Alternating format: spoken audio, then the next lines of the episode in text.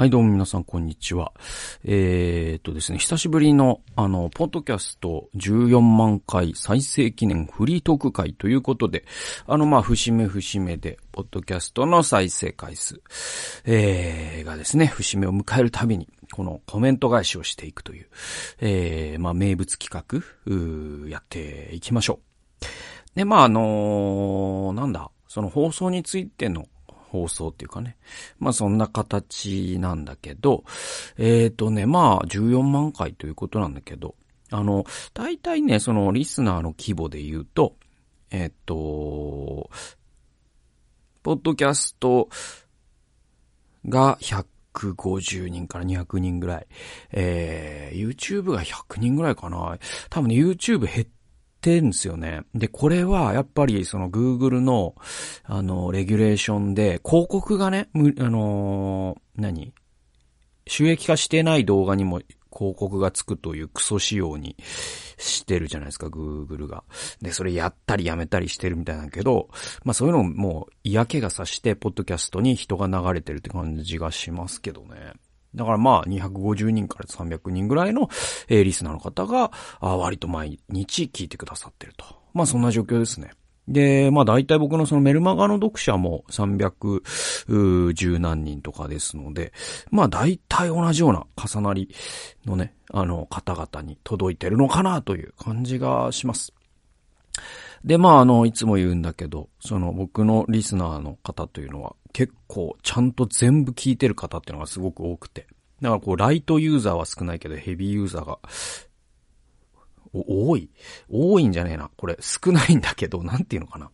えー、っと、だからその、全ユーザーに占めるヘビーユーザーの割合が多いっていう。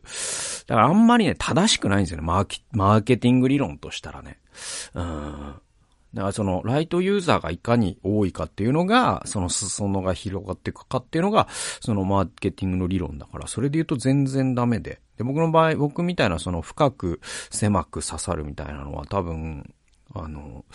失格っていうかね、その、旧大点になってないんだけど、まあ僕自身無理なんで、そのライトユーザー広げてく派の人じゃないんだよ、もうね。これできないことは人間できないなと。あの、諦めました。で、多分ね、僕が本当に本気でリスナーというか、その リスナーを取りに行くってなると、僕何が正解かというと、大体分かってて、あのね、これ、まず、字幕つけないといけないし、あと息継ぎとか切りまくんないといけないし、えー、あとね、僕が多分ね、髪の毛を緑に染めるとか、そういうのした方がいいんですよ。マジでマジで。これ、あの、あれじゃない、笑いじゃなくてマジですよ。で、YouTube の世界ってそういうことなのよ。でもなんか、それは違うじゃん。で、で、なんか変な話、僕が髪の毛を緑に染めたらさ、その今さ、一生懸命聞いてくださってる人、なんか、若干傷つくっていうかなんか あれ？こんな人だったかな？みたいになると思うから、まあ僕はそういう人を裏切りたくないので、あの、この方針でやっていきます。で、まあそのライトユーザーを増やしていくっていう意味ではもう本当に、リスナーの方の口コミに本当におんぶに抱っこというか、本当に紹介してください。でもいかんせんこれを聞いてる方っていうのは、本当に HSP 気質気質っていうか、知り合いがたくさんいるというよりも、少ない親友がいるみたいな人が多いから、もう広がるとこまで広がっちゃっててみたいな、そういうのもあるから、なかなかこれ、ほんと難しいですよね。それこそその、なんだろう。僕が本当に緑色のモヒカンにするとか、なんか逮捕されるとかしたら、増えるかもしれないですね。だけど、そんな、それ、どちらも皆さん失望するでしょうからやりません。ということで、で、またその前も言ったように、この、あの、コンテンツというのは、男性が8割、えーですね、やっぱり。女性が2割。だからこれがさ、その音声コンテンツを聞く人がそもそも男性が多いっていうデータあんま僕は知らないんだけど、そういうことってあるんですかね？ちょっとわかんないですね。まあまあ、女性には響いてないと。ま あそんなことでございます。で、これ YouTube も Podcast もあの大体同じで、えっ、ー、と男性が8割って感じですね。いやまああの、えっ、とね、地域性とかも少しはわかるんだけど、まあ本当に全国津々浦々、あの、聞いてくださってるなという感じです。本当に皆さんが聞いてくださってるおかげで、えー、ここまで続けてくることができましたので、ありがとうございます。えー、で、えっ、とね、あのね、これね、ちょっと今回から、そのコメントに対して、その、なんていうの、ハートマークっていうのがあるんですよ。このコメントに対して、その、チャンネル側がハートマークつける機能っていうのが YouTube あって、ちょっとね、それね、あのー、つけました。で、なんか SNS 的なことしないと宣言してた僕からすると、なんか、その、自分、自分を裏切るような気がしてあれなんだけど、なんだろうな、あのね、一構実務的なことがあって、えっと、一つはね、あれなの。うんと、前回どこまで返したかなみたいなのが分かりやすいんですよ。だからハートのあるとこまで返したみたいな。基本全部つけます。もうなんかクソ、クソリプはさすがになんかつけるとなんか、ね、つけた側精神、なんか、お前ほんと死ねよみたいなのにハートつけてると、ちょっとなんか、それはそれ怖い。なんか、サイコパスなやりとりになっちゃうから、それはつけないですけど、まあ常識的な範囲のコメントには全部つけていくっていう方針でいきたいなと。で、そうすることで、次回15万回再生記念の時に、あ、どこまで返したかなみたいなのがすごいわかりやすくなるという実務的なこともあるし、あともう一個は、あの今日の最後にコメントする方、ああの、紹介するコメントトのね、方がいらっしゃる。えっとね、えっとね、ひさ、ひさくん5729という方ね。で、まあ、この方のコメントを読んで、あの、今までもそういうことは何回かあったんだけど、あ、なんか本当嬉しいなと思って。で、これをなんか表現しないのもおかしいなと思って、あ、ハートマークはつけようと。なんか、本当に全部ね、コメントに、この文章で返していくと、僕はちょっと、ね、多分ね、その、脳みそのね、この認知的負荷がね、あの、リソース取られすぎ、過ぎちゃって、本当に申し訳ないんだけど、あの、この、ね、再生記念フリートーク会でまとめさせていただくという、えー、そんな感じでね、行きたいかなと。ということで、早速、前回その13万回のところまで、えっ、と、コメント返しした後のやつを、えー、ちょっとコメントを一つずつ取り上げながら、ちょっと私なりにコメント返ししていけたらと思っております。えー、じゃあ行きましょう。えー、3ヶ月前のコメントです。えっ、ー、とね、これ、ね、社会はなぜ右と左に分かれるのかっていうですね、あのー、これ、ジョナサン・ハイトっていう人の、まあ、すごく有名な本なんですけど。で、これね、結構前なんですよね。これね、100、シャープ100何、108とかなんかそんなんかな。結構前のやつなんだけど、で、これに、この豊台あ、えっ、ー、とね、えっ、ー、と、ユーザー WS7CU3SV2V3 というのが、まあ、あの、えっ、と、あれなんですけど、ユーザーネームなんですけど。で、この方が、えっ、と、右派と左派の語源はイギリスではなく、革命期のフランス議会ですよ。えー、右側に立憲君主派、左左側に共和派、せ、えー、世俗主義と分かれていたことが元になっていますという。えー、これね、僕多分その右派と左派っていうのがイギリスの議会みたいなこと言ってたんですよ。えー、これ本当にこの豊大さんのおっしゃる通り、僕も完全に間違ってて。で、なんで、でも、今このコメント読むと、あ、そうだよなと思うんで、なんか まあ、その、まあだからその僕の中のその知識が、まあ僕本当歴史弱いから、あのー、知識が、あれだったんですよ。まち、本当に間違ってた。だから、もうその本当におっしゃる通りです。あの、えっと、フランス革命から、あの、出てきた言葉なんですよね。だから、右派っていうのが、えっと、お、お、お、ね、立憲君主。えっと、その、保守派っていうか、で、えっと、改革派っていうかね、えー、が、えっと、共和派っていう左派。ね、左側に、その議会の右側と左側に席が分かれていたところから、えー、右、左が分かれるよと。えー、でいて、えっ、と、だからその、えっ、と、アメリカと、おその旧大陸と新大陸で右と左って逆転するっていうのは多分これは間違ってないはずな気がするんで、その特に経済的な部分ね。アメリカの場合は、えっと、保守の方が、えっと、リベラ、えの、経済的リベラルになるんだけど、旧大陸の場合は、えヨーロッパの場合は、えっと、保守の方が、えっと、経済的にも保守になるみたいなことでよかったと思います。はい。その、まあ、これすらも間違ってたらマジでもう、もう手に負えないんですけど、僕もね、僕の、僕の知識の曖昧さにも手、手に負えなくて。まあ、この手の言い間違いめちゃくちゃ僕してますから、一つの動画に、えー、必ず2、3個間違いがあるのと、あるなと思いながら聞いていただければ嬉しいかなというふうに思います。えー、でもね、あの、こういうふうに指摘してくださる方も本当にありがたいなと思う。ただなんか、この指摘のさ、その、仕方がなんかすごいもう、鬼の首取ったみたいな、こいつ、あの、何バカなこと言ってんすかみたいな感じで来られると、あの、ちょっと、やっぱり嫌な気持ちになりますので、あの、まあ、こういうね、あの、丁寧なね、指摘してくださるのは本当にありがたいなと思います。でね、えっとね、僕、だから、えっと、今日、今、その12月13日にね、録画してるんだけど、昨日、12月12日に公開された動画で、フリートークの時に、その神田のカレー屋さんを探して歩いた話したのよ。その移住院さんごっこの話。で、そこで僕なんか後で聞き直して気づいたんだけど、その、なんか最後のオチじゃないけど、最後の最後に、その、えっと、薄暗い地下のね、その細長い、えー、うなぎの寝床みたいなカレー屋さんで、そのおばあさんと、よりおばあさんの二人に囲まれて、とても素晴らしい思いをしました。で、そこで、その、笑うセールスマンのモグロ福蔵がここに出てくるような世界観みたいなことを言ったんだけど、そこで、僕、モグロ福蔵じゃなくて、モグロ菊蔵って言ってんのね。で、その言い間違い気づいてないのよ、言ってる時。だからそういうの本当多くって。だからさ、本当に自分の言うことって信頼できないなと思うんだけど。もう、もぐろ菊蔵に至ってはなんか、焦点が混ざってるからね。なんか、ちょっと楽しそうな場所みたいになってるから、あの、そんなこともあります。じゃあ次行きましょう。次はですね。えー、3ヶ月前の、これはあれですね、と、井上洋二と遠藤周作のやつですね、の動画に、えっ、ー、と、ゆうすけ、えー、柳谷先生、えー、777660というですね、あのー、ゆうすけさんですね、私あの、えー、っと、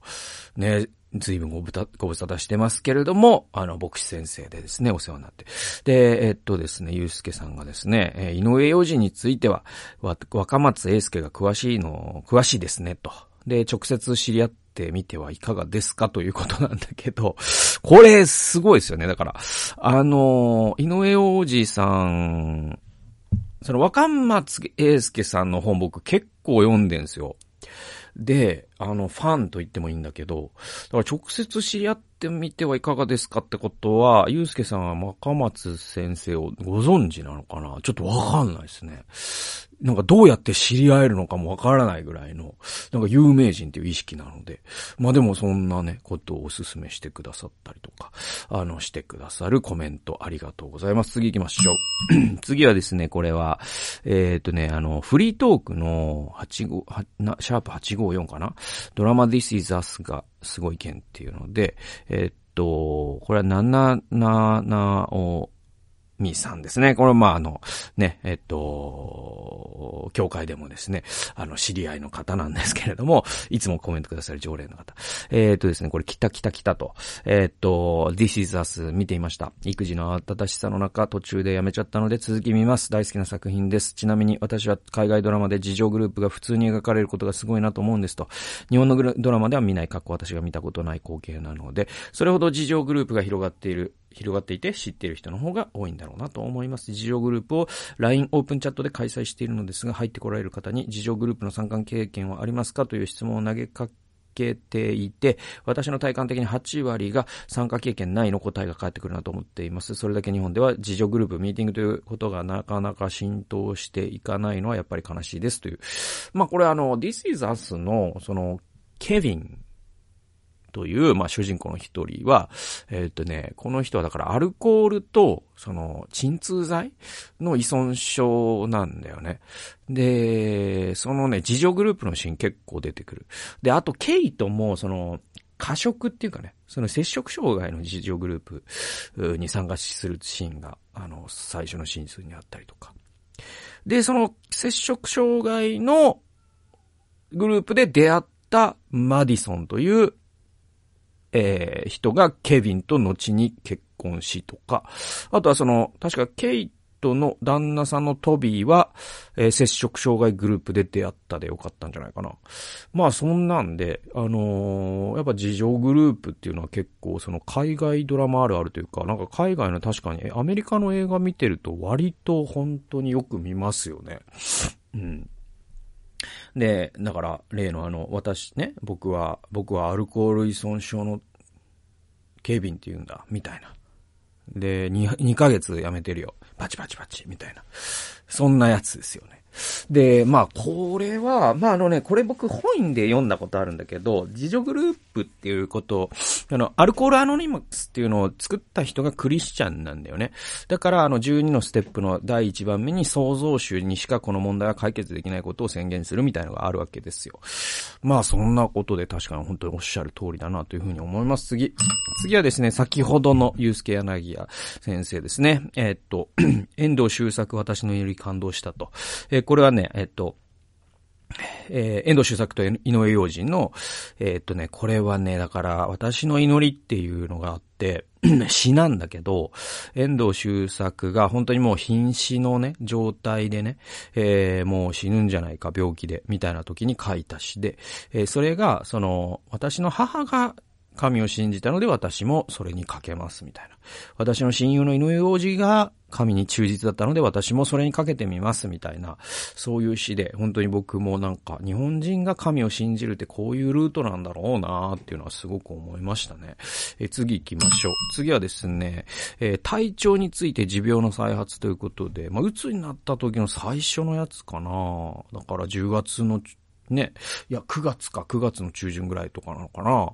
えー、2ヶ月前のコメントで、ユーザー HC7007、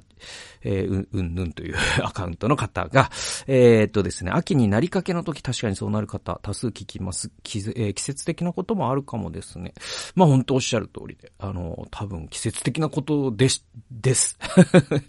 で、なんで、ちょっと本当解決したいな来年の夏も、うつに殺され、なんか夏に殺され続けてたらもう、生きていけねえやと思ってるから、なんか抜本的なことをやりたいかなという。なんかその、暑さとかで体調おかしくなる人用の漢方とか、そういうの処方してくれる病院をまずは探してみようかな。えー、あと一つはその避暑地で過ごすみたいなのもちょっと来年やれたらなと思っていますね。次行きましょう。えー、この同じユーザー HC7 の人ですね。この人が1ヶ月前の、これがだから、またその心療内科に行った話っていう、まあその体調不良の時の勇敢陣内で、えっと、そういえば、え、天地療養をやって良くなった知り合いの牧師さんいました。沖縄に2年一家で移住して治って戻ってきましたよ。良くなりますようにということで。まあほんと究極的にはね、確かにね、天地療養はね、多分僕のケースだとありなんだよね。だから僕その適応障害みたいなのって一切なくて、この、この数年の再発で言うとね、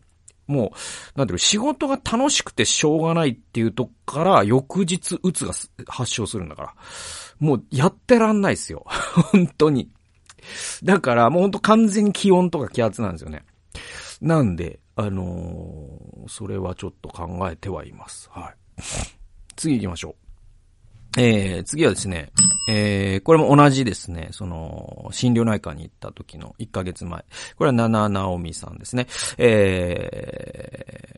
ー、病院に行くと、逆に落ち込むのはわかります。私も同じです。お薬合うといいですね。祈ってます。という。あの、だから、心療内科に行くとなんかその、えー、なんか病気だよっていう、ちゃんと、その、楽印をされた感じその、なんかだりーななんかやだな寒気がするなインフルエンザかなで熱測った39度2分。ってなった時に、もう、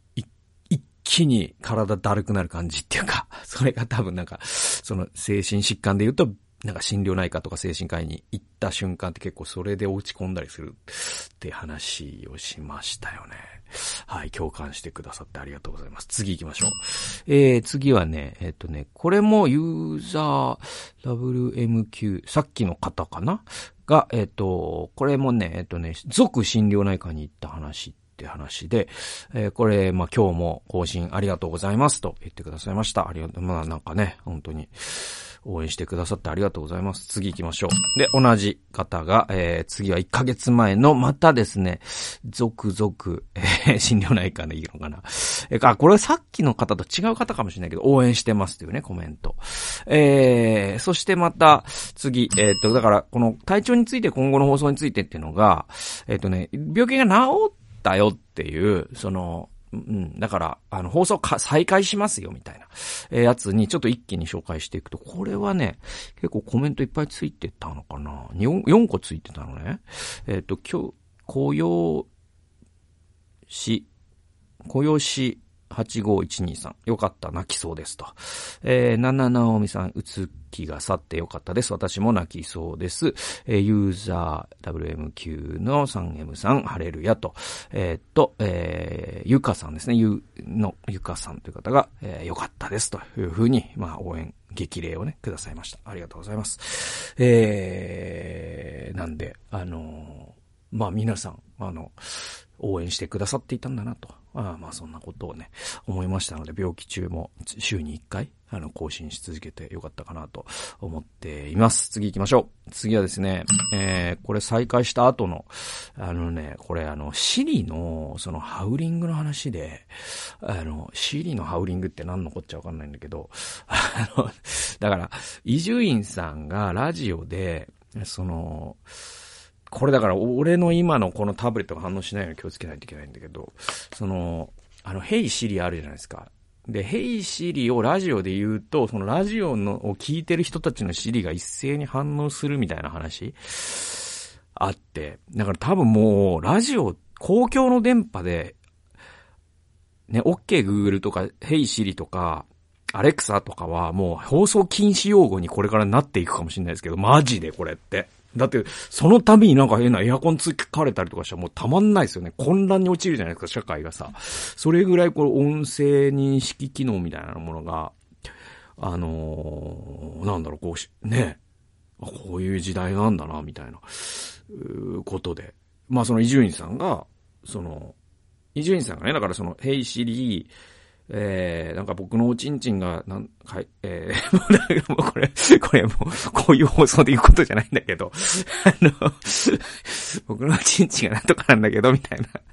みたいなのを言ったのよ。その、伊集院さんがラジオで言ったの。で、僕、その、なんだ、タブレットで聞いてって、そしたら、その、伊集院さんの声に、僕のシリが反応して、言ったのが、そのような質問にはお答えできませんって言ったんだよね。だからその その僕がなんか下品なことをシリに聞いたみたいな体になって、いやいや、これ伊集院さんだからみたいな、えー、話です。はい、次行きましょう。えー、次はですね、果敢なる挑戦。えー、これまあ、メッセージ音源動画なんですけど、あの、これも七直美さんですね、常連。えー、っと、これ、アーメンというね、あの、一言でね、コメントください。これはなんか、だからその、メッセージ動画って、なんか、その、終わり方難しくって、あの、結局その、教会で、僕、その、ね、メッセージさせていただいたやつをそのまま、あの、録画してやってるから、教会だと最後お祈りするんですよね。皆さんと一緒に。礼拝ですから、それは。だけどまあ、このなんかあれでなんか祈るってなんかどうなんだろうと思う。なんか、ね、その、誰が聞いてるかわかんないし、ちょっと居心地を悪くね、感じるクリスチャンじゃない方も聞いてると思うし、なんかどうかなと思ったんだけど、まあ祈るのもいいかなと思って祈ってみたら、あの、アーメンと言ってくれたんで、よかったなということですね。はい、次行きましょう。次はね、これね、えっとね、2週間前の、あの、キングオブコント2022の感想っていうフリートークで、えっと、あさりはじめくんですね。えー、これね、あの、い、あの、紹介し、というか、これについて話しました、一回。確かなんかの回に。えー、なんだけど、あのー、一応また、さい、もう一度紹介すると、久しぶりにコメントします。兄さんお元気ですか？お笑いファンの僕ら夫婦としては、今回のフリートークはとても興奮しました。キングオブコメディはこえー、キングオブ、あ、キングオブコントは、えー、コットンを応援していました。ロングコートダディもめっちゃ好きです。全然にめちゃ笑いました。いろんなグループに触れる中で犬には全く触れてなかったのはあえてでしょうかもしよかったら感想を教えてください。かっこ僕はちょっと犬は苦手です。という。えー、まあ僕もだからその犬は、ちょっとその飯塚さんの言う、おっしゃる通りだなっていうのはもうね、それはもう言ったし、言ったんですよ。で、まあ他にも、だから、あ、全然、そういえば言い忘れてたな、みたいなことは、キングオブコントはあって、うん、あの、かがや良かったな、とかね、うん、いろいろ、やっぱ今回のキングオブコント。でも、なんだろう、ビスブラなんだよね。なんかね、もう、出順含めだよね。もうあれはだから、やっぱで、ね、そのビスブラが、えっと、一番手だったら優勝してたかっつったら多分してないですよ。してないけど、えー、もうでもそういうのも含めてじゃない。だから、ね。だからその、たらればってないから、だからその今回じゃクロアチア戦で、えっと、三笘選手が後半の、もう最初から出てたら勝ってたんじゃないかみたいなとかって、もうそれはさ、もうさ、みたいな。もう結果論だからさ、みたいな。あるから、こういう賞レースっていうのはね、そういうもんかなというふうに思いますね。で、まあ、これがアップロードされる頃には、えー、もう M1 の結果も出ているということで、まあ、M1 についてはいつかどっかでは語りますんで、それもお楽しみにしてくださればと思います。次行きましょう。えー、これね、えっ、ー、とね、家で心臓が止まった話っていうフリートークで、これは七直美さんですね。えー、すみません、爆笑してしまいましたという。まあ、これはあの、妻が、あの、パックをして いて、パックした状態で、後ろから、その、肩叩いて 話しかけてきて、心臓止まったっていう話をしたら、やつですね。で、えっと、で、まあ、それ同じ動画に、えっと、えー、さ、先ほどのね、えっと、同じ方が、えー、好き、素敵な夫婦です、憧れますとおっしゃってくださっていて、まあ、もうそんなね、とんでもないとは思いますけども、えー、まあそんな夫婦のことなんかもと話しましたね、そういえばね。えー、次行きましょう。もうす、もうちょっとかな。えっ、ー、とね、これはね、えっと、イエスの心で祈る主の祈り、まあ結構最新の動画5日前なんですけど、の第1回かな。え、これで、えっと、ゆかさんという方が、あ素晴らしい証をありがとうございました。豊田先生の父となる旅路も良かったですよね。この本も読んでみますということで。まあ、この素晴らしい証っていうのは、まあ、あの動画聞いてくださった方はわかると思うんですけど、まあ、あの、僕がうつの時に、その、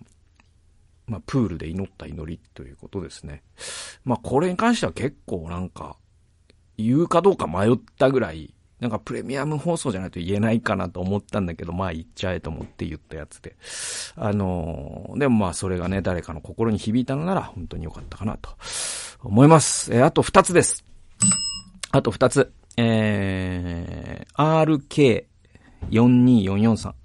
これがね、相当前の動画で、えっと、賢者の生活リズムっていうのを、その、ずっと前、初期にさ、僕、ホワイトボード使ってね、解説する動画とか作ってた時期があって、本当にここに引っ越す前ですよ。もう全然前、初期。で、それで、その動画に、二日前に、えっ、ー、と、コメントがついて、これが、その、この本に興味がありましたが、お値段が張りますので、躊躇しておりました。購入します。ありがとうございます。ということで。だから、その、お値段が張るってもしかして、ちょっと僕調べなかったけど、あのね、キリスト教のね、その、本ってちょっとでも欲しかったらほんと買った方がいいですよ、皆さん。っていうのは、あの、命の言葉社にしても、新教出版社にしても、あのね、再販が、あ、ほとんどないの。もうよっぽど売れまくった本なら、えー、二版三版とするんだけど、要はその絶版になるんだよ、すぐ。うん。だから、あの、本当に、ちょっとでも買おうかなと思った方は買っといた方がいいっていうのは本当に僕はお勧めします。っていうのは、この、迷って2年後に買おうとした時に、もう絶版になってた場合、どうしても読みたいとなると、そういう本ってもう中古で買うしかなくなって、まあ僕のそのね、あの、まあヘビーリスナーの方はわかるあのシャバット事件もありますから 僕が、僕が1万2000円で、あの、定価2000円の本を、シャバッと買ったのもどうしても読みたくて。そしたらその翌週98万円になってて。だからその古本屋市場ってさ、結構なんか、一個物が動くとすぐ値段がう、う、ね、上に触れたりすることもあって怖いんですよ。だから定価で買えるっていうのはラッキーと思った方が良くて、そのキリスト教関係の本。で、僕は最近、あの、命の言葉社から出た、ティモシー・ケラーっていう人が書いた、えセンターチャーチっていう本を、えっ、と、5900円？約6000円で買いました。これ定価です。だから定価6000円の本なんてちょっと普通の人からしたらギョッとするかもしれないんだけど、結構これはキリスト教書店のよくある話です。で、ハードカバーのね、本で。で、このセンターチャーチっていうの本はもうティモシー・ケラーのマスターピースの一つで。で、これ僕ずっと訳されねえかな、訳されねえかなと思ってて、もう最悪英語で読んだやろうと思って、英語の Kindle で買ってたんですよ。これ、英語の Kindle だともう1000円しないぐらいなんで。で、もうなんかやっぱ、日本語の方がやっぱね、言語効率がいいっていうか、なんていうのかな、その、ね、まあ英語の本って、日本語の僕、その能力がないから、えっと、日本語の本の最低5倍の時間がかかるからね。だから、あの日本語になんねえかなってずっと思ってて、なったというのを最近知って、で、6000円と。でもこれ今買わないと、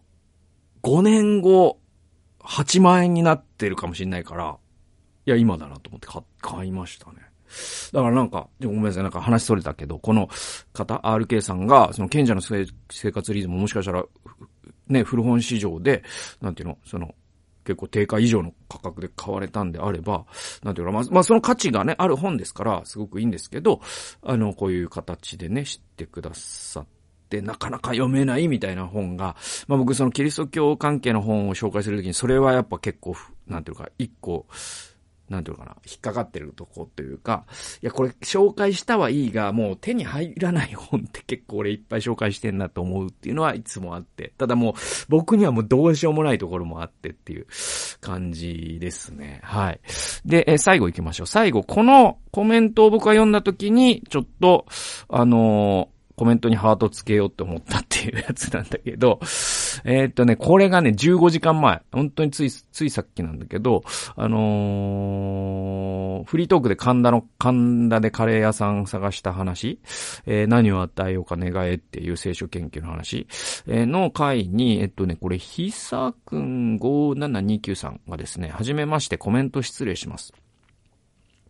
えー、この動画へのコメントということではないんですが、陣内さんの投稿された音源をシャープ1から順番に聞き始めて、シャープ884の最新回まで全て聞き追いついてしまいましたという。これちょっと、す、ちょっと感動しちゃって俺。なんか、うわーなんか嬉しいなと。なんか嬉しいなと思って。で、えっと、すべてポッドキャストで聞かせていただきましたと。で、きっかけは、ポッドキャストで、えー、10病原菌鉄について語っているものを検索して、えー、陣内さんを見つけました。ちょうど1年前ほど、1年ほど前だったと記憶しています。文字を読むのが苦手な私にとって陣内さんのポッドキャストは本当にありがたい存在です。さいえー、も私はもともと町山さんのラジオ町山智弘さんですよね、のラジオ。えー、東京ポッド許可局、昼からなんです、ビデオニュース .com 等を聞いていたので、エピソードを聞き進めていくうちに、陣内さんとの、えー、聞いているものがたくさん被っていることに驚き、また嬉しくなりましたと。まあ、この方なんか話合うな、これな。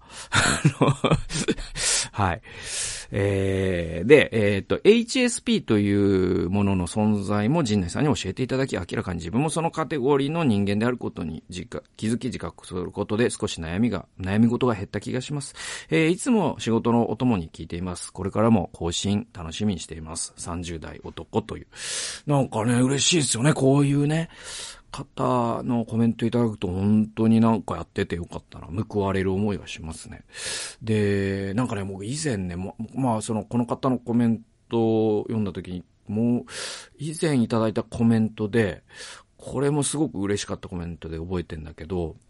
確かね、だから視覚障害の方だったんだよね、それがね。で、えっと、でも本読めないから、まあ、展示とかはできるんでしょうけど、高いじゃないですか、展示の本。で、えっと、それでいて、そのオーディオブックっていうのが結構、その、ものすごい時間取られると。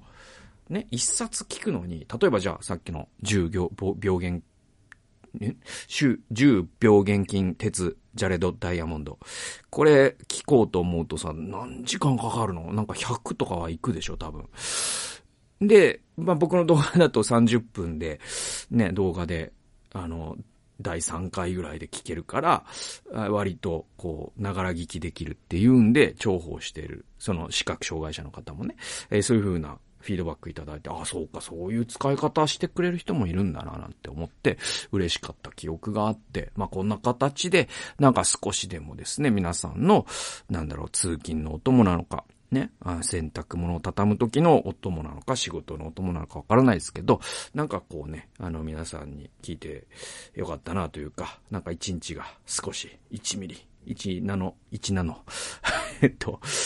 えー、1ピコ、もうどんどん自分を卑下していくっていうね、あの、えー、なんかね、いいなと思って、くれるような放送ができるように今後も続けていきますので、なんかね、1000回もね、見えてきましたよね。まあそんなことで、えー、次回は15万回、ポッドキャストの時に、えー、また、コメント返しやっていきたいと思います。ということで、えー、最後まで聞いてくださって、また15万回、ポッドキャストを聞いてくださって本当にありがとうございました。えー、それではまた次回の動画でお会いしましょう。さよなら。